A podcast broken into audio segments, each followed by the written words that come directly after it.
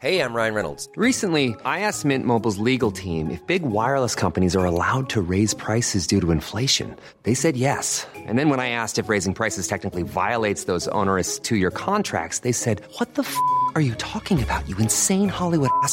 So to recap, we're cutting the price of Mint Unlimited from $30 a month to just $15 a month. Give it a try at mintmobile.com slash switch. $45 upfront for three months plus taxes and fees. Promo rate for new customers for limited time. Unlimited more than 40 gigabytes per month. Slows. Full terms at mintmobile.com.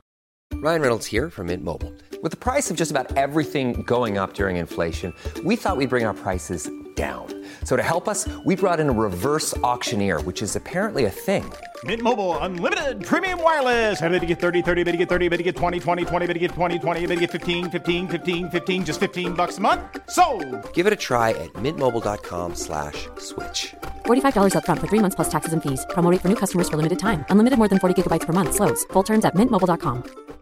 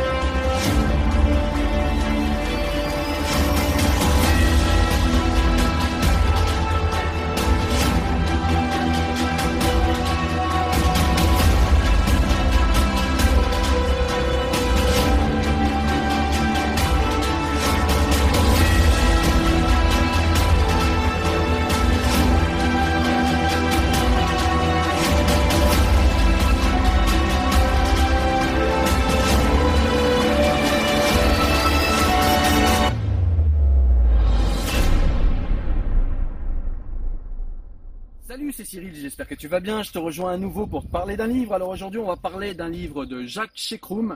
Ce livre, c'est Le procès Spinoza aux éditions Albin Michel. C'est un roman. Et ce livre est très intéressant parce qu'il va retracer toute l'histoire de Spinoza, de sa naissance jusqu'au moment où il a subi ce fameux procès. C'est un procès en fait euh, religieux qu'a subi Spinoza. C'est un procès en fait qu'on appelle, enfin qui va déboucher en tout cas sur un RM. C'est-à-dire que Spinoza va être excommunié de manière définitive de sa communauté. Et ça c'est très intéressant parce que, eh bien, ça va signifier, en tout cas du moment euh, où Spinoza euh, est né, et puis tout ce qui va lui arriver dans son enfance, dans son adolescence, et puis euh, tout ce qui va lui arriver à la mort de son père, hein, vous verrez comme, comme tous ces éléments sont importants dans la vie de Spinoza, ça va nous permettre de comprendre comment Spinoza est arrivé d'un homme très intelligent, qui connaît les écritures saintes par cœur, qui a passé son temps à étudier la Torah, qui est euh, promis un bel avenir de rabbin, et bien comment un homme pareil va finalement finir par devenir l'un des plus subversifs libres penseurs du monde? Alors ce livre est un roman, donc il est pas, euh, il ne retrace pas que des vérités, même si ce livre est extrêmement fidèle à la pensée de Spinoza, il est aussi extrêmement euh, fidèle aux faits historiques connus. Mais il y a euh, des passages qui sont romancés, là où il y a des trous dans l'histoire de Spinoza et de ce qu'on sait de Spinoza.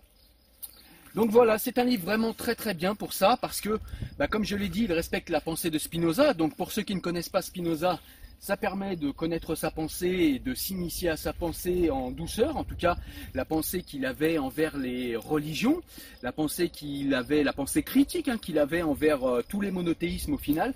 Tout est initié là. Ça permet de comprendre aussi pourquoi il a été exclu de sa communauté et ça permet de comprendre comment euh, Spinoza, le futur rabbin, est devenu un des plus grands penseurs de la liberté de pensée, de la liberté religieuse de tous les temps. Et en plus, euh, la pensée de Spinoza, je trouve, est hyper actuelle aujourd'hui, où on voit bien, il y a des débats autour de la laïcité, plus personne ne sait précisément ce qu'est la laïcité.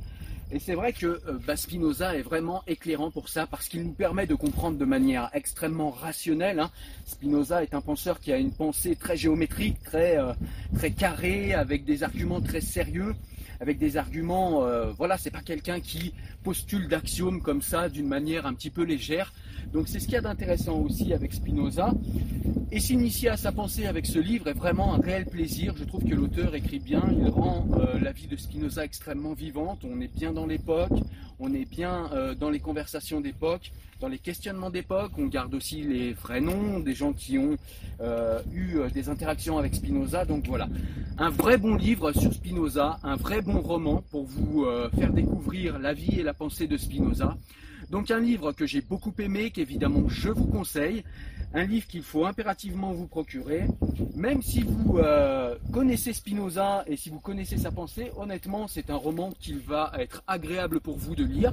Vous allez y retrouver la pensée de Spinoza, vous allez y retrouver tous les éléments que vous connaissez déjà, mais avec une part de roman qui est très intéressant, qui est très bien faite, je trouve, qui ne dénature pas la pensée ou la vie de Spinoza telle qu'on la connaît, euh, de ce qu'on en connaît aujourd'hui en tout cas. Donc voilà, vraiment un très très bon livre que je te conseille.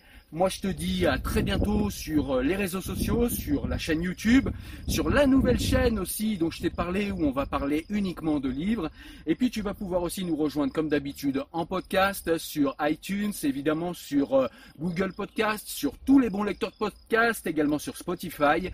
Bref, euh, tu as aussi le site internet, tu peux nous rejoindre sur tous ces canaux pour avoir des recommandations livresques, des critiques, des résumés de livres, bref, tout ce qu'il faut pour passer un bon été à lire. Moi je te dis à très porte-toi bien, ciao ciao, salut